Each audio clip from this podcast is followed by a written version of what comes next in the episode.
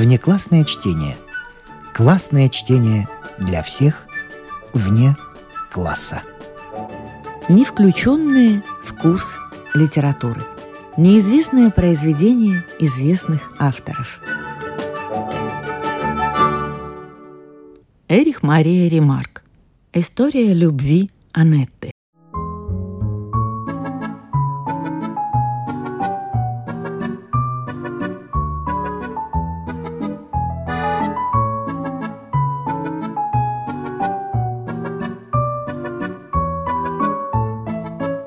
Анетта Штуль выросла в маленьком университетском городе в Средней Германии. Школу она посещала без особого рвения и питала слабость к сластям и кинофильмам.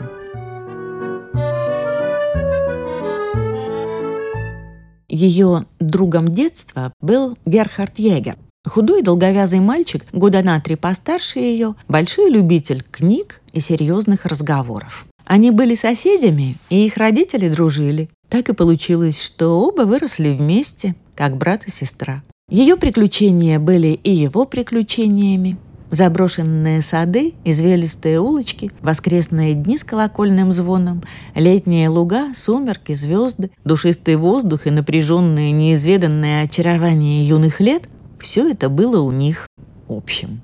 Позже их жизнь пошла по-другому. Девушка, не по годам взрослая и хорошенькая, обрела холодное самообладание 16-летней кокетки. Из открытого и такого знакомого сада детского товарищества она вдруг попала в область неясных и захватывающих тайн. Молодой Герхард Егер, еще недавно бывший ее старшим другом и защитником ее детства, теперь стал казаться ей беспомощным, намного более молодым, чем она сама, и даже почти смешным в своей нерешительной задумчивости.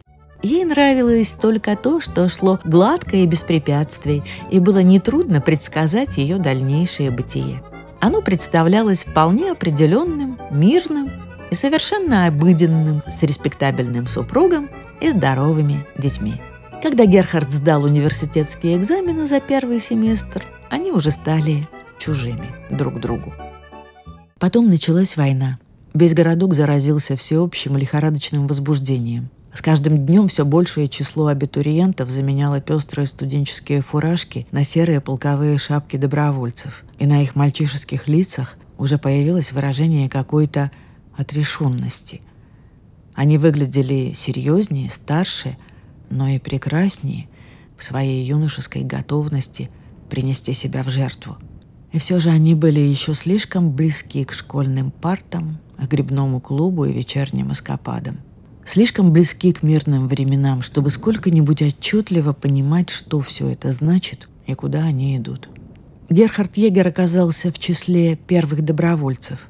Спокойного, неуверенного в себе, задумчивого юношу словно подменили. Казалось, он пылает каким-то внутренним огнем, правда, еще весьма далеким от необузданной восторженности университетских профессоров, охваченных военным угаром. Он и его товарищи видели в войне нечто большее, чем просто борьбу и самозащиту.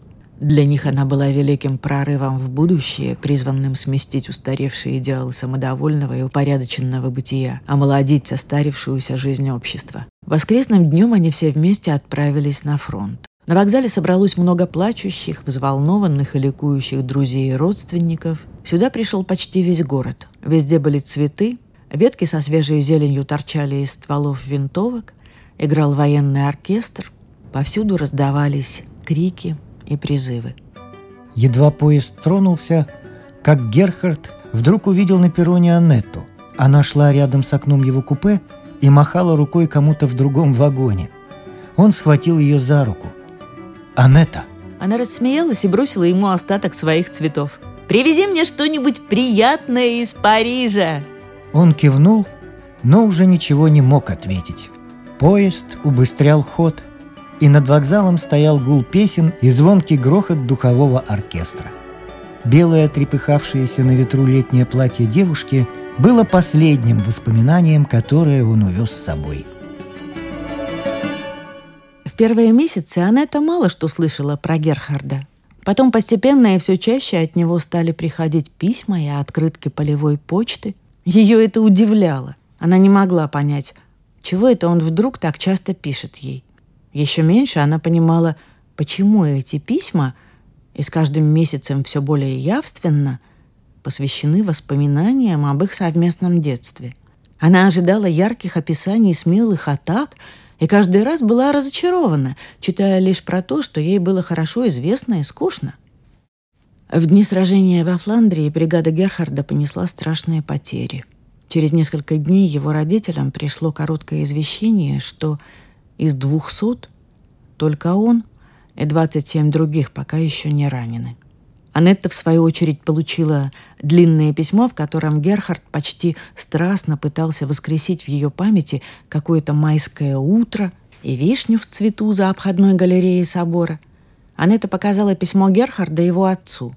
Читая, тот в недоумении качал головой. Им владели более высокие идеалы, и он был бы счастлив, если бы его сын выказал хоть немного геройского духа. Пожав плечами, Анетта отложила это написанное убористым почерком письмо в сторону. Она ничего не помнила про это майское утро.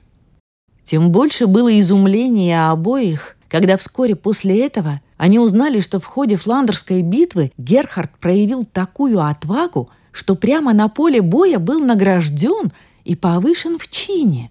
Вскоре он приехал на побывку домой. Крепкий, стройный и загорелый, совсем не такой, каким Анетта могла представить его себе по письмам.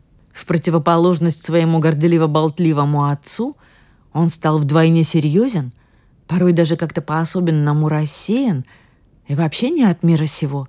Оставшись в первый раз с Анеттой наедине, он повел себя довольно странно – Битый час почти ничего не говорил, беспомощно озирался по сторонам, изредка неожиданно заглядывал ей прямо в глаза, а потом вдруг взял ее за руку и спросил, а не пожениться ли им? И очень упорно, хоть и негромко, продолжал настаивать на своем, даже когда услышал ее возражение, что они, мол, еще слишком молоды, ему было девятнадцать, а ей не исполнилось и семнадцати. В ту пору поспешные военные браки или помолвки не считались чем-то необычным, а были как бы составной частью всеобщей экзальтации. Несколько удивленная поначалу, Анетта быстро свыклась с этой мыслью, придя к выводу, что вообще-то действительно очень заманчиво оказаться среди всех своих школьных подруг первой замужней женщиной. Да ей был вполне по душе этот мужественного вида офицер, в которого превратился некогда мечтательный Герхард ее детства. А большего, пожалуй, не требовалось. Ее родители, состоятельные, добродушные, к тому же еще и патриоты, дали свое согласие на этот брак, даже обрадовались ему. Предстоявшая свадьба давала повод для большого семейного праздника.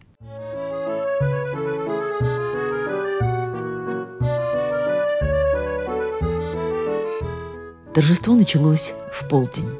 Часа через два, во время свадебного обеда, принесли экстренный выпуск газеты, где сообщалось о новой крупной победе на Восточном фронте.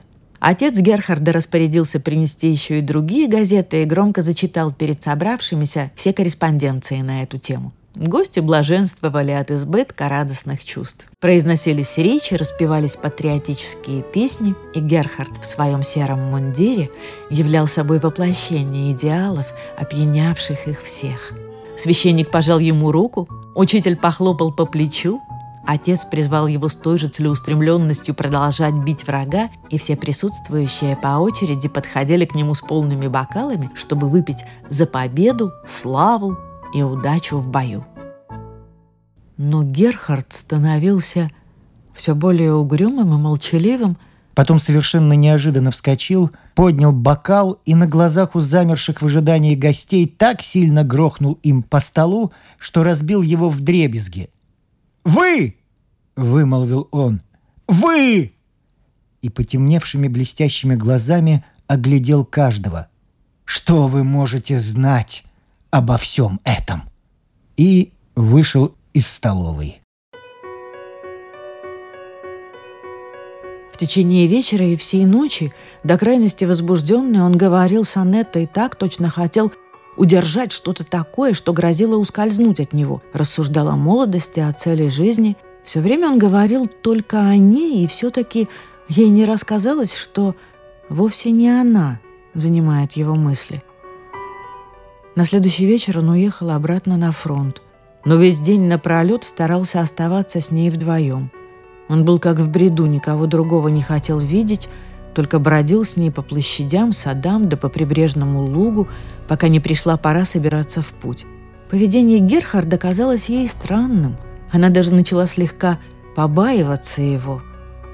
Прощаясь, он крепко обнял ее и говорил торопливо, заикаясь от спешки, словно многое еще оставалось недосказанным, не сделанным. Потом вспрыгнул на подножку уже тронувшегося вагона. Через четыре недели он пал в бою, и Анетта стала семнадцатилетней вдовой.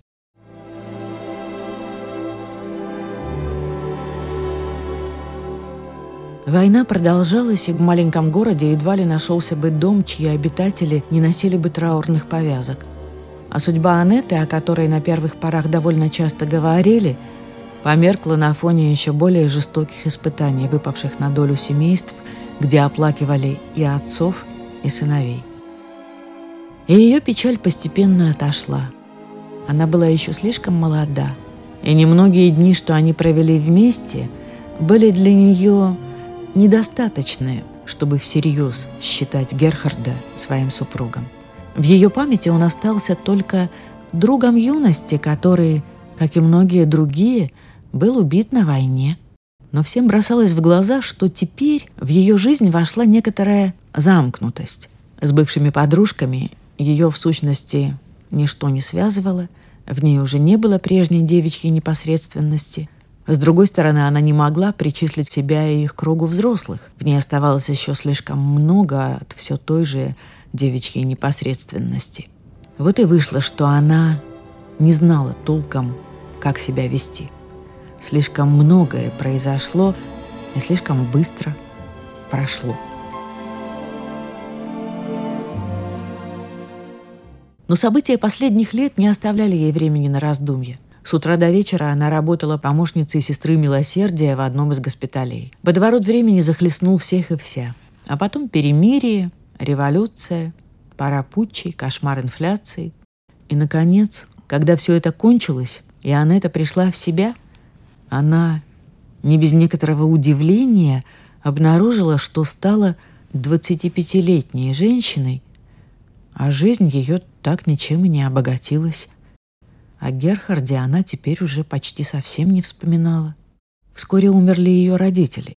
Их состояние настолько поубавилось, что Анетта была рада получить место медсестры в одном севергерманском городе. Там она через несколько месяцев познакомилась с мужчиной, который стал ухаживать за ней и просил выйти за него. Сначала она колебалась, но потом и сама прониклась к нему симпатией, и был назначен день свадьбы.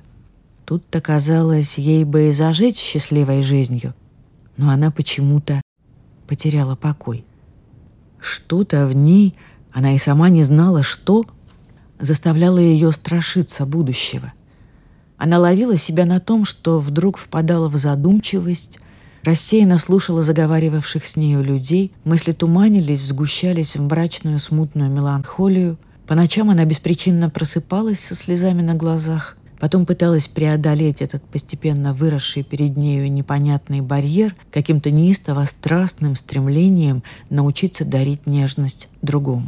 Иногда, сидя одиноко в своей комнате, она подолгу глядела в окно на голые серые стены домов напротив, и ей начинало казаться, будто эти стены рассыпаются, превращаются в легкую прозрачную дымку, и тогда ее охватывала острая тоска по родным местам. Наконец она убедилась в необходимости съездить домой, иначе ее тяжелое состояние не пройдет. «Это только тоска по родине», — думала она. «И чтобы успокоиться, надо вернуться туда и увидеть все снова». И вот в сопровождении жениха она отправилась на несколько дней в родной город. Они приехали вечером. Она это была очень взволнована. Едва разложив свои вещи в гостинице и оставив там жениха, она ушла. Она стояла перед зданием, некогда бывшим ее отчим домом. Забежала в сад и разволновалась еще сильнее. Сияла луна, и крыши поблескивали. Воздух был напоен весенним духом, и она вдруг почувствовала, что перед ней что-то открывается. Какое-то новое начало. Оно уже поднималось над горизонтом, надвигалось на нее. Нужно было что-то вспомнить и точно назвать. Она шла по лугу. Трава оттяжелела от росы. Вишни в цвету мерцали, как свежевыпавший снег. И потом совершенно внезапно голос, отрешенный, забытый, затонувший голос, отрешенное, забытое, затонувшее лицо. Внутри ее что-то вскрылось, что-то бездыханное, бесконечно далекое, невообразимо усталое, тягостное, печальное. А она ведь уже совсем перестала думать об этом. И теперь это всколыхнулось, стало сильнее, чем когда-либо в прежней жизни. Герхард Егер. И как-то сразу он стал очень любимым, навек утраченным, хотя никогда и не принадлежавшим ей по-настоящему – Она вернулась в гостиницу оцепенелая, не твердо держась на ногах. Посмотрела на своего нареченного. До чего же он был ей чужим? Он стоял перед ней живой и здоровый, и она почти ненавидела его. С трудом вымолвила несколько необходимых слов. Он хотел объясниться, умолял ее обдумать все снова, обещал ждать. В ответ она только кивала и просила оставить ее одну — Память о немногих днях супружества с Герхардом теперь обернулась для Аннеты мучительной тайной. Она достала его письма рыдая, перечитывала их. Ей удалось разыскать несколько его бывших товарищей, и она без устали расспрашивала их про все, что они о нем знали. Один из них часто разговаривал с ним, даже в день его гибели. Впервые Аннета услышала, какой в действительности была эта война – Впервые осознала, о чем говорил Герхард в ночь перед своим отъездом. Впервые поняла, о какой жизни с ней он мечтал. Ему хотелось тихого, спокойного прибежища, мирной пристани. Хотелось маленького, негаснущего костра любви среди всей этой нескончаемой ненависти, искры человечности среди этого всеобщего взаимоистребления, тепла, доверия, почвы, на которой можно стоять, земли, родины, моста, по которому он мог бы вернуться – ее охватили раскаяние и любовь. Она, для которой все это было суетным, мелким тщеславием, легкомысленной склонностью к необычному, маленькой дружбой с примесью удовлетворенного женского кокетства, она, так скоро позабывшая и почти ни разу не вспомнившая его, теперь вдруг начала любить. Любить исчезнувшую тень. Она стала жить в полном уединении – Знакомые пытались переубедить ее помочь вновь обрести себя, но это ничего не дало. Если бы она жила с реальным человеком, то, возможно, избавилась бы от этого состояния.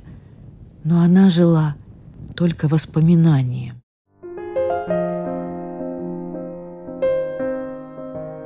Она делалась все более странной. Часто, будучи одна в комнате, громко разговаривала сама с собой – Прошло еще немного времени, и она лишилась работы. Позже примкнула к небольшой секте, проводившей спиритические сеансы. Однажды ей показалось, что она видит Герхарда. Он шел к ней. Так проходили годы, и наступил день, когда ее не стало. Последнее, что она видела, был темный крест оконной рамы, за которым стояло закатное солнце.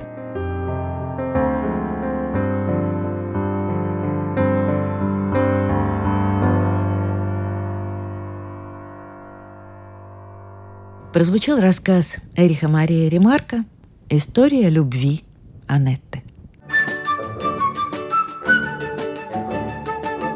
Внеклассное чтение. Не включенные в курс литературы. Эрих Мария Ремарк. Жена Йозефа.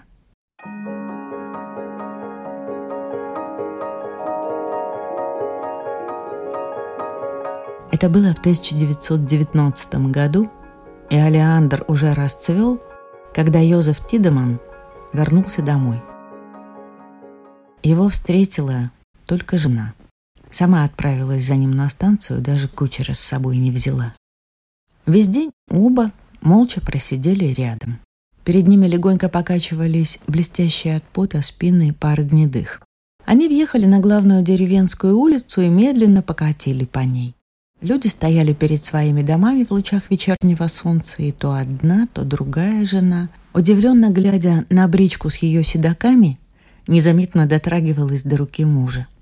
Но Тидеман не узнавал никого, ни даже собственную жену или своих лошадей. В июле 1918 года от разрыва мины его вместе с несколькими товарищами, находившимися с ним в блиндаже, завалило землей. Он спасся благодаря чистой случайности. Одна из балок разлетевшегося наката блиндажа сдвинулась поперек на дне, и поэтому он не был раздавлен. Около двух часов его откапывали, и все думали, что он уже задохнулся, но две расколовшиеся балки заклинило так, что между ними образовался узкий просвет, через который струилось немного воздуха. Это спасло ему жизнь.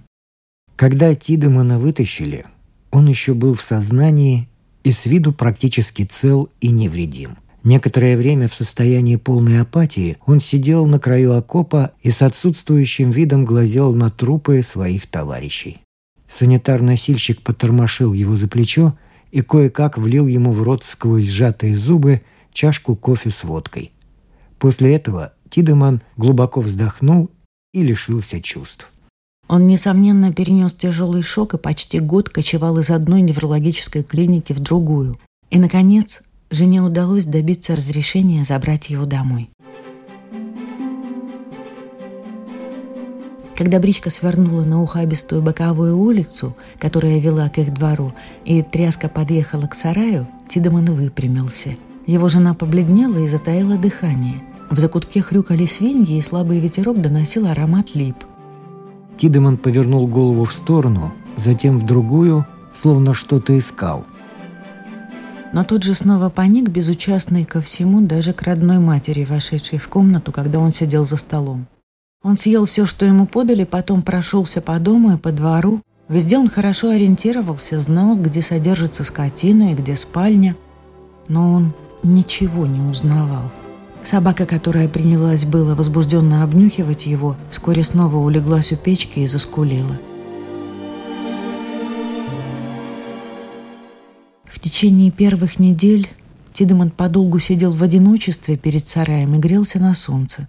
Он ни на кого не обращал внимания, и все оставили его в покое, пусть, мол, делает, что хочет. Позже Тидеман пережил немало счастливых минут, играя с детьми. Он мастерил для них маленькие бумажные кораблики и вырезал им дудки из ивовых веток. Дети полюбили его, и когда поспела голубика, взяли его с собой в лес собирать ягоду. Возвращаясь домой, они решили сократить путь и пройти по открытому участку. Но едва они вышли из-под сенек деревьев, как он забеспокоился. Испуганный и взволнованный, он что-то крикнул детям и повалился на землю. Он притянул одного из малышей, уложил его рядом с собой и ни за что не давал уговорить себя встать в рост и пройти по открытому полю. Ему хотелось ползти, и он то и дело пригибался. Дети не знали, как быть, и отправились за его женой. Когда они пошли по полю, Тидеман в крайнем возбуждении закричал им что-то вслед – и закрыл глаза, как будто вот-вот должно случиться нечто ужасное. Со временем он располнел и обрюзг, он ничего не делал бездумно и слишком много ел. Понемногу он знакомился с людьми в своем доме, но не знал, что принадлежит к ним. Их внешний вид казался ему чуждым, но почти всегда он был приветлив и доволен. Лишь время от времени, когда замечал свежерасколотое светлое полено, то начинал плакать, и утешить его было не так-то легко. Его жена управлялась со всем хозяйством одна. Она уволила помогавшего ей работника, потому что однажды за столом он вздумал потешаться над каким-то беспомощным жестом Тидемана. Через несколько дней парень вернулся, чтобы объяснить, что ничего плохого он не имел в виду, но она не стала его слушать. Вручила ему жалование и вышла из комнаты. Когда вечером сын местного мельника решил приударить за ней и запер за собой дверь. Тогда она схватила спортивную винтовку, висевшую на стене, навела на него и так и стояла, пока он не удалился с глуповатой ухмылкой на лице. Пытались ухаживать за ней и другие, но все безуспешно. В свои 35 лет она выделялась какой-то сумрачной, исполненной достоинства красотой. Она тяжко трудилась, но оставалась одна. В первые месяцы часто приезжали врачи. Тидеман прятался от них, и всякий раз его приходилось разыскивать. Только если его звала жена, он соглашался прийти. Один врач поселился у них почти на целый год, чтобы лечить его. Когда он уехал, хозяйке пришлось продать сразу несколько голов скота. В том году летние ливневые дожди повредили урожай зерновых, пострадал и картофель. Это был трудный год. Но состояние Тидемана не изменялось. Жена невозмутимо выслушивала мнение докторов, словно оно было ей совершенно безразлично. Но ночью, когда Тидеман плел во сне какую-то невнятицу и метался в постели, она прижималась к нему, словно тепло ее тела могло ему помочь, и задавала вопросы, и пробовала завязать с ним разговор. Он не отвечал ей, но успокаивался и вскоре засыпал. Так шли годы. Как-то к Тидеману приехал в гости его фронтовой товарищ. У него сохранилось несколько фотографий той поры, и в последний вечер он показал их жене. Среди них был групповой снимок взвода Тидемана. Тидеман сидел вторым справа. Жена внимательно рассматривала фотографии одну за другой, и тут появился Тидеман. Тяжелым шагом он прошел к печке и уселся на стул. Жена взяла групповой снимок и довольно долго держала его в руке. Блуждающим взглядом она смотрела то на выцветшее моментальное фото, то на апатичную фигуру мужа у печки. «Так значит, это было здесь?» — спросила она. Друг кивнул. Женщина с минуту молчала. В тишине слышалось только тяжелое дыхание Тидемана. В окно влетела моль и стала порхать вокруг лампы. Дрожащая тень ее крылышек затрепетала на столе на фотографиях, оживляя их иллюзии движения и жизни. «Все это осталось в таком же виде?» — спросила она, показывая на снимки окопов и разрушенных деревень. «Да, наверняка», сказал товарищ Тидемана. Быстрым движением она протянула ему карандаш и ладонью разгладила кулек из-под сахара, лежавший рядом на подоконнике. «Напишите название этого места и как до него добраться».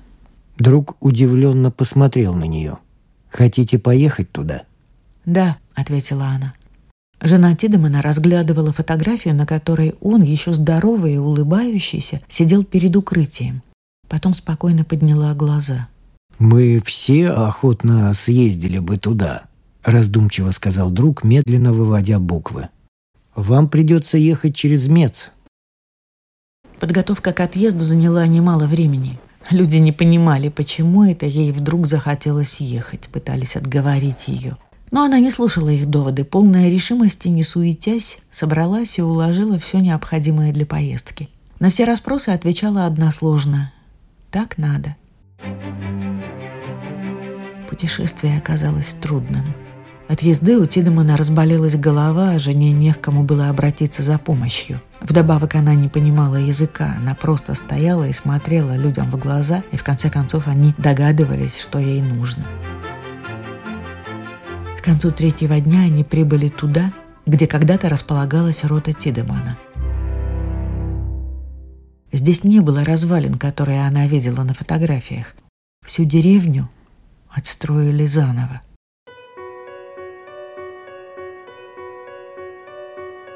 К сельской гостинице подъехало несколько карет с туристами. Переводчик подошел к жене Тидемана и заговорил с нею. Она спросила, знает ли он что-либо об отрезке фронта, где засыпала Тидемана. Он пожал плечами. Теперь везде поля. С некоторых пор их стали снова возделывать. «Везде?» – переспросила женщина. «О, нет, не везде. Переводчик начал что-то понимать и пояснил, что невдалеке, примерно на расстоянии одного километра, есть участок с окопами и воронками от снарядов. Там все почти в точности сохранилось в прежнем виде. Не проводить ли ему ее туда? Она кивнула, быстро отнесла свои вещи в гостиницу, и они двинулись в путь. Стоял великолепный ясный день, и крохотные синие бабочки летали во все стороны между могилами и проволочными заграждениями. Края воронок окаймляли маки и ромашки. Луга там и сям, все еще вдававшиеся в этот пейзаж, скоро остались позади, деревня исчезла, и когда они перевалили через гребень холма, вокруг них вдруг сразу воцарилось мертвенное безмолвие полей сражений, нарушаемое лишь несколькими группами мужчин, возившимися между могилами. «Это сборщики металла», — пояснил гид. «Ищут железо, медь и сталь». «Здесь ищут?» — спросила женщина. Гид кивнул. «Почва полна боеприпасов», — сказал он. «Поэтому вся территория сдана в аренду фирме, использующей эти металлы в промышленности». Жена Тидемана пробыла с ним здесь до вечера. Они прошли вдвоем через множество окопов и кратеров, подолгу стояли перед многими обвалившимися укрытиями. Она часто поглядывала на него и шла все дальше. Он же шел рядом, совсем безучастный, и не было никаких признаков жизни на его погаснувшем лице. На другое утро она опять пошла туда. Теперь она уже знала дорогу, и день за днем можно было видеть, как они медленно бредут по глинистым полям, усеянным кратерами. Усталый сгорбленный мужчина и его статная, молчаливая жена. Вечером они возвращались в гостиницу и шли к себе в комнату. Иногда переводчик сопровождал супругов на поле боя – Однажды он привел их на участок, куда редко попадали туристы. Тут не было ни души, если не считать сборщиков металла. В одном месте лабиринт ходов сообщения остался практически нетронутым. Тидеман остановился перед каким-то укрытием и нагнулся. Он это часто делал и раньше, но на сей раз его жена замерла и схватила переводчика за руку. Несколько сгнивших досок торчали из входа наружу. Тидеман осторожно, на ощупь, обследовал их руками. В этот момент вдруг раздались гулкие удары кувалд сборщиков металла, приступивших к очередному раскопу. Жене Тидемана эти звуки показались невыносимо громкими, и у нее невольно дернулась рука, будто этим жестом она могла восстановить тишину. Но уже в следующее мгновение Почва содрогнулась от мощного грохота, за которым последовал свист, вой, шипение, потом отчаянный пронзительный вопль кого-то из группы сборщиков. «Взрыв! Начали рыть и напоролись на снаряд!» — закричал переводчик и побежал к месту происшествия. Жена Тидемана, не сознавая, что делает, через минуту стояла на коленях около мужчины с раздробленной ногой. Она оторвала рукав от чьей-то рабочей куртки и перевязала раненому бедро. Она подняла с земли железный пруд, протиснула его сквозь узел и потуже затянула импровизированный жгут. Мужчина попытался подняться на локтях, чтобы увидеть рану, но потерял сознание. Товарищи подняли его и понесли в сторону бараков, где они жили. Жена Тидемана встала на ноги, а переводчик тараторил без умолку. Это, мол, уже седьмой мой взрыв за последние две недели. Она поискала взглядом пучок травы, чтобы стереть кровь со своих рук. Затем как-то сразу пришла в себя, сосредоточилась и напрягла слух. Раненый мужчина находился уже за пределами слышимости. Но до нее все-таки доносился глухой придушенный крик. Она побежала назад. Крик исходил от Тидемана. Он лежал ничком, видимо, обезумев, захотел каким-то образом стать незаметным. Его плечи ходили ходуном, и он орал прямо в землю. Изумленный переводчик уже было взялся поднять его, но жена отстранила переводчика. Подбежали несколько рабочих, они подумали, что он тоже ранен, и решили унести его, но жена не подпускала к нему никого. Ее словно подменили, движения стали беспорядочными, торопливыми, и ей удалось заставить их уйти. Столько силы и молящего страха было в ее глазах.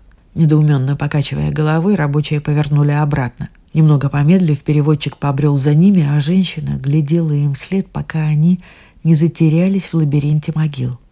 Тогда она присела на ступеньку блиндажа и стала ждать.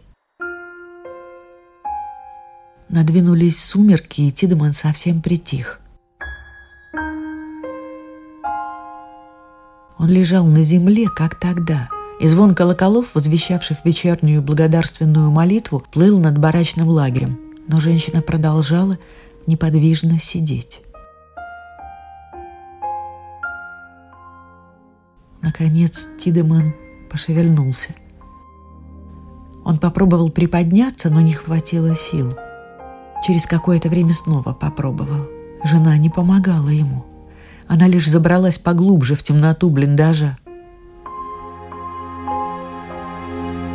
Тидеман пополз по земле.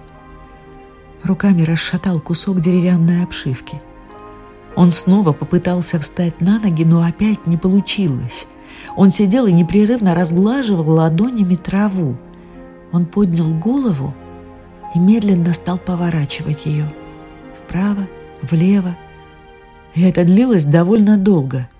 Какая-то птица запела над головами этих двух людей. Руки Тидемана успокоились. «Анна!» — проговорил он, слегка удивившись. Жена все еще молчала. Но когда она взяла его под руку, чтобы увести, ее лицо вдруг передернулось и, казалось, вот-вот распадется на части. Раз-другой она сильно качнулась.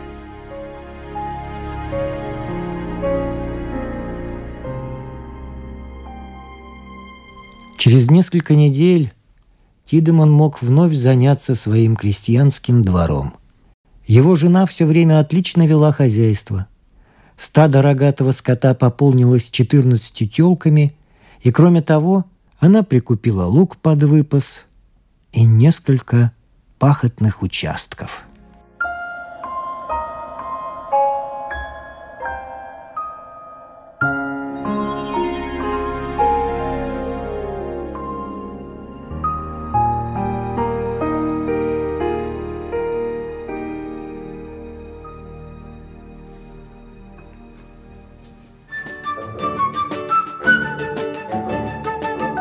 Внеклассное чтение. Классное чтение для всех вне класса. Ссылки на подкасты Латвийского радио 4 вы можете увидеть в описании сегодняшнего эпизода.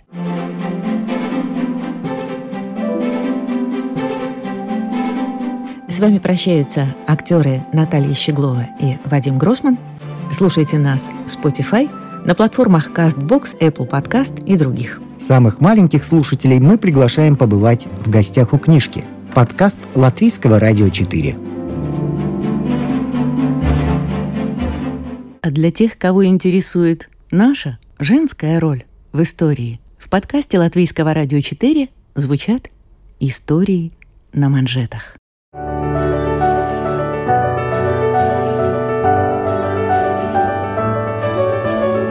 О знаменитых дамах своего да и нашего времени, о тех, чья жизнь стала отражением эпохи, об участницах или свидетельницах поворотных моментов в истории человечества, истории на манжетах. Этот и другие подкасты Латвийского радио 4 вы найдете в Spotify, а также на платформах CastBox, Apple Podcast и других –